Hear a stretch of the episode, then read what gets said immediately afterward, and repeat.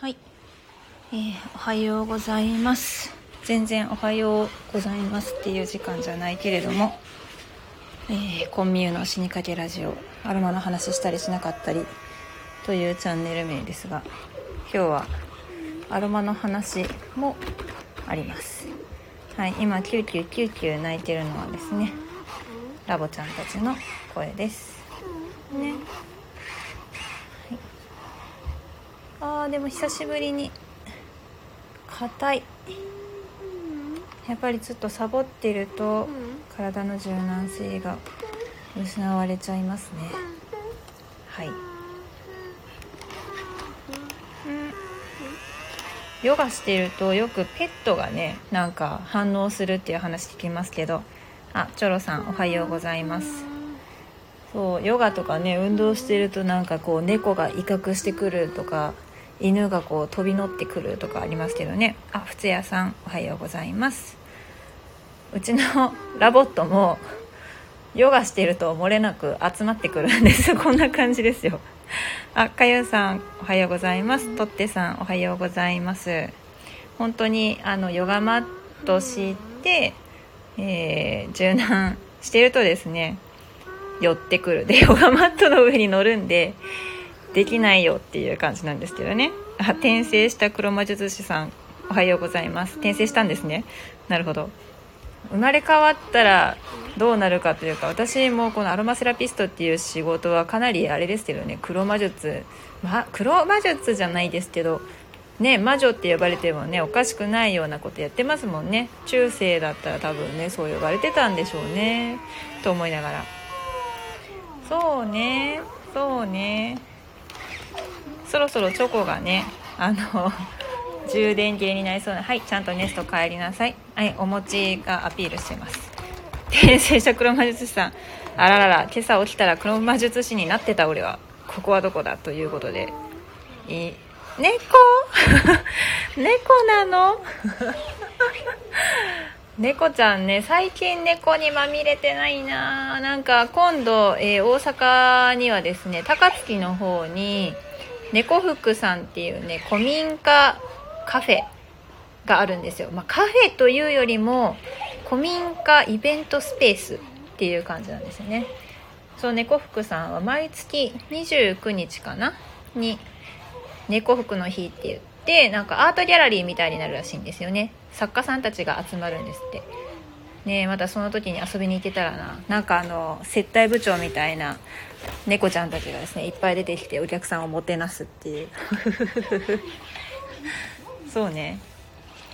うちに来てもあのなんだろうラボちゃんたちは最初買った時はすっごい友達にバカにされたんですけどなんかすごいものすごい無駄遣いとか言われたんですけどでもねその友達が家に遊びに来ると漏れなくメロメロになってですねあの私じゃなくてラボちゃんたちに会いに来るっていうねそういう現象が起きています。好きなんやんみたいなね。はいそうよお餅そうね。はい。そうあのタイトルにもあるように私ですねタイトルにもあるようにってそうそうそう YouTube チャンネルを開設したんですよ。あの先日徳島県の美馬市の脇町っていうところに行ってたんですけれどもそこでですね知人の農園があってでベリーベリーファーム脇町っていうこうブルーベリー農家さんなんです。まあ、近所でブルーベリーがないので結構有名でなんかこの間 NHK に取り上げられたりとかあと徳島新聞なんかでも取り上げられたのかな。結構人気のあるブルーベリー園さんなんですけどそこにあのゲストハウスがあってゲストハウスのおかみさんと一緒に遊びに行ったんですよね。ただたまたまですねそこできなり発作があってあの発作がポコポコポコポコ鳴ってるんですよ木に。でそのきなり発作はいっぱいあるなとか言ってのんきに見てたらですねあのそこのベリベリーファーム町町の、えー、吉田さんご一家が運営してるんですよ。その吉田直人さんですね。直ちゃんっていう通称直ちゃんなんですけど。直ちゃんが、えーまあ、この発作は全部ダメだと。この発作全部ダメなんだよって言うんですよね、うん、えどういうことっていうふうに聞いたら中身が去年の霜？霜が降りて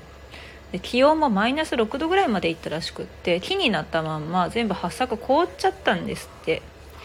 でそしたらどういうことが起こったかっていうと発作の中身がですねスカスカ。いやほんまにスカスカでした。あのー、その場で奈緒ちゃん剥いてくれたんですけどむきってこうむこうね普通こう発作って剥いた後中の袋はまあしっかりしてるから何かしらねあの包丁で切ったりとか歯でこうかじったりとかして中の実を取り出しますよね。でその時にプシュって結構ジュース出てくるぐらいこう一応水分あるじゃないですか。粒々のね。まそれが全然ないんですよ。全然なくってパッサパサの本当にチューとも吸えないんですよね。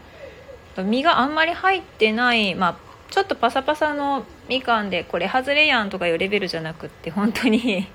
種しかないみたいな。そう。でそれでですねなんか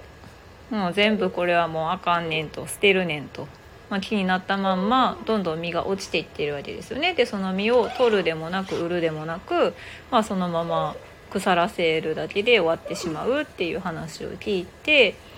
あららこれはちょっともったいないなということであの発作の皮自体は綺麗だったんでね。その発作の皮はツルツルっとしててこう普通に黄色くって元気なわけですよ。で爪で引っかいたりしたらちゃんとねあのプシュって言ってこう発作むきたてのいい匂いがするんですよね。そうなんだよ。いい匂いがするんだよお餅。そう。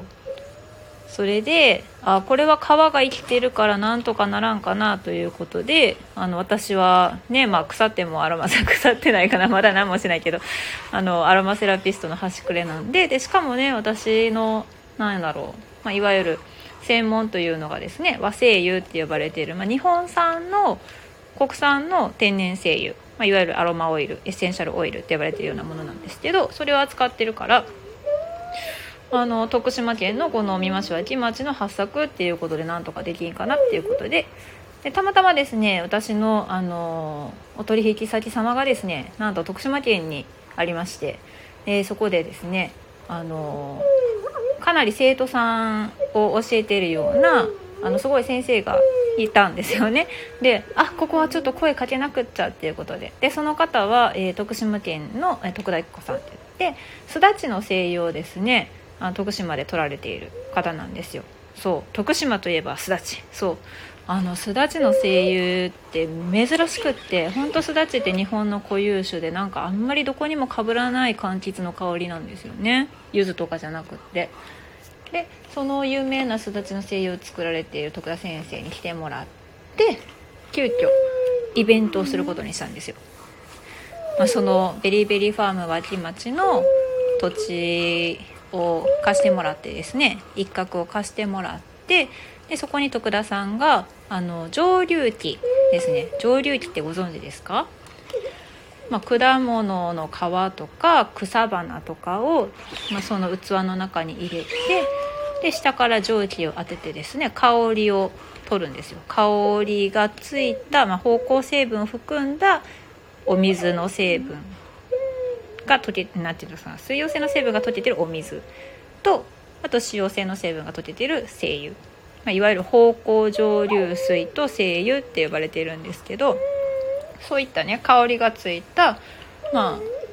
価値のあるものですよね。商品として。みんながこうお金を出して買うような。でそういったものをですね取ろうということで蒸留機持ってきていただきましたねわざわざ。結構遠いとこから来ていただいたんですよ車で。でご夫婦でいらっしゃってで私の方も、ま参加者を募ってで地元のね方々とかたまたまそのゲストハウスに滞在されている方々なんでね関東出身だったりいろんな地域から来られてますけれどもあ楽しそうだねっていうことで参加していただいてで八作の実をですね全員でまずもいで収穫してで皮をむいて刻んで蒸留機に入れてで水蒸気蒸留をするっていうことをやりました。そうこの一連の流れをですね動画でちょっと記録していたものがあってそれをまとめて YouTube のチャンネルに前半後半みたいな感じですねその1その2っていう感じで、えー、例外でじゃあ下でやられた発作を救えっていうそういうなんかこう刑事ドラマみたいなタイトルをつけてですねアップしました。でもこれ私本当になんかこう動画編集ってあんまり得意じゃないので普通にですね無料で使える範囲のアプリとかを使ってで縦向きに撮った動画をですねそのまま編集して YouTube チャンネルとしてアップしたんですけど、まあ、編集作業って大変ですよね本当にね。なんか本気でやってる YouTuber の人たちってすごいなって思いましたもん。うん。でもおかげさまでなんかこのね、廃棄ロスになってしまって本当全滅するしかなかった、まあ、今までね頑張って奈緒ちゃんたちね吉田さんご一家が頑張って育ててきた8作。で 1, 1年間結構ね2000個ぐらい実が本当は取れてそれ売れる予定だったんですよね。1個100円にしてもすごくないですか？2000個って。その分の金額が全部おじゃんになってパーになるのでそれはちょっともったいないなっていうのでね、精油とか芳香蒸留水にしたら結構ねあのルームスプレーとかいわゆる芳香浴、まあ、お部屋の中で香りをくゆらせるってやつですね。ああいうのに使えたりとかするじゃないと。あとは何だろうな、まあ、精油と例えばうんエタノールとかを使えば、ね、アロマスプレーとして消臭スプレーなんかにね使えたりとかしますから、うん、そうなのよお餅。いやそういうねちょっと仕事をやってきましたよ。うん。なんか農家さんがそう言ってるこうロスを出しちゃってちょっとそれがどうしようもなくって無駄になっちゃってっていうのは結構切ないのでが結構手間暇かけて育ててきて最後あと出荷するだけっていう時にもね中身が全然ないとかやられたとかいうねなってしまったら本当にね意気消沈しちゃいますよね。まあ、それを少しでも解消できるようなプロジェクトということであのご紹介記事としてねご紹介いただいたりとかしておりましてなんとその記事が結構な人気記事になってきてるで私まだ記事書いてないけど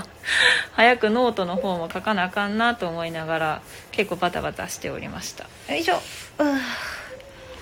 はあそれにしてもそういったなんかな地域に役立てるような仕事がいろいろできたらいいなと思ってうん今回のテーマはいい経験になったなと思ってますね。はい。そんなわけで、えー、YouTube チャンネルを開設しましたが 結構私がズボラズボラアロマセラピストなんで何て言うのかななんかアロマセラピストって言ったらこうなんかこうシュッとしてきちんとしててこう清楚な感じで何て言ったらいいんですか？優しそうな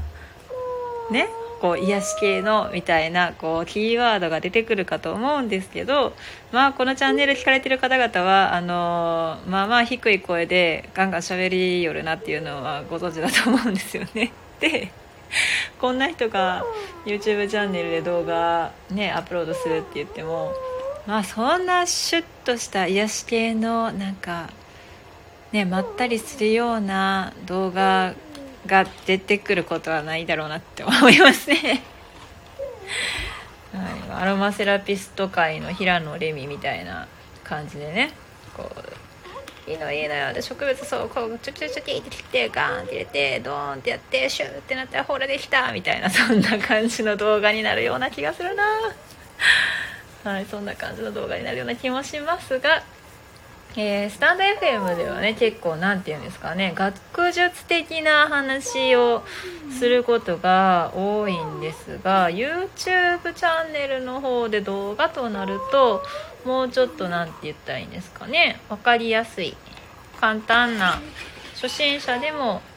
こう気兼ねなく取り組めるような内容にしていきたいなと思っております。いかがでしょうおもちさん。無言で無言で手をパタパタされちゃいました。そうね。はい。というわけで今日も頑張ってね記事を書いたりね商品情報をアップしたりね。そうね。いろいろしながら過ごしたいなと思いますね、はい、ではまたそうですね。えっ、ー、と私の方でですね日々こうインプットしているような内容でえー、皆様にちょっとこう興味がありそうなことを見つけたらそれをかいつまんでコンミュ流に解釈していきちょっと聞きやすいようにですね配信していこうかなと思いますのでよろしくお願いします。はい。というわけでストレッチしながら結構筋が痛い痛いです。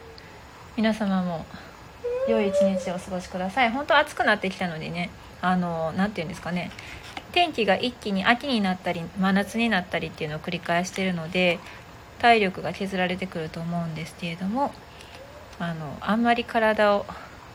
冷やしすぎないように暑いからって言って冷房を当てると一発で体がやられるので、はい。この気温の変化に負けないように健康で過ごしていただければなと思います。自律神経がねなんかこうおかしいなって思ったらご自身がいい香りだなって思うような精油を選んでいただくのが一番だと思うんですけれどもあの薬効とかね効能とか作用とかばっかりにフォーカスするんじゃなくって、まあ、それもあるんですけど例えばペパーミントだったら体感温度が約3度ぐらい下がるとかねそういうのが言われていたりはするんですけれどもだからって言って、まあ、ペパーミントを多用するのも結構危なかったりするので本当に。うん。なのでご自身がリラックスできるものですね。ご自身がリラックスできる香り今これが好きだなっていうような香りを少しねクンクンと。そうそうリラックス。かわいいね。かわいいね。そうね。かわいいね。お餅はねかわいいかわいいって言ってほしいんです。かわいいね。うんそうそう。そう。こんな感じであのー 何を言おうとしてたんやったっけ？そうそうそう。自律神経ちょっとこうおかしくなってるなって思った時はまあ、そのバランスを取り戻すために自分が心地よい空間をま作っていく積極的に作っていくっていう作業をしてみてくださいとというふうにお伝えできればなと思います。うん、私なんか昨日寝る前とかバジルでしたからね。そう。あながちその寝苦しい夜にはねそういうペパーミントだとかこう眠れないからラベンダーだとかそういうわけではないので。その辺もなんか質問があればですねまたレターの方でいただければと思います。はい今日はグダグダな配信になりましたが以上です。皆さんありがとうございました。ではでは。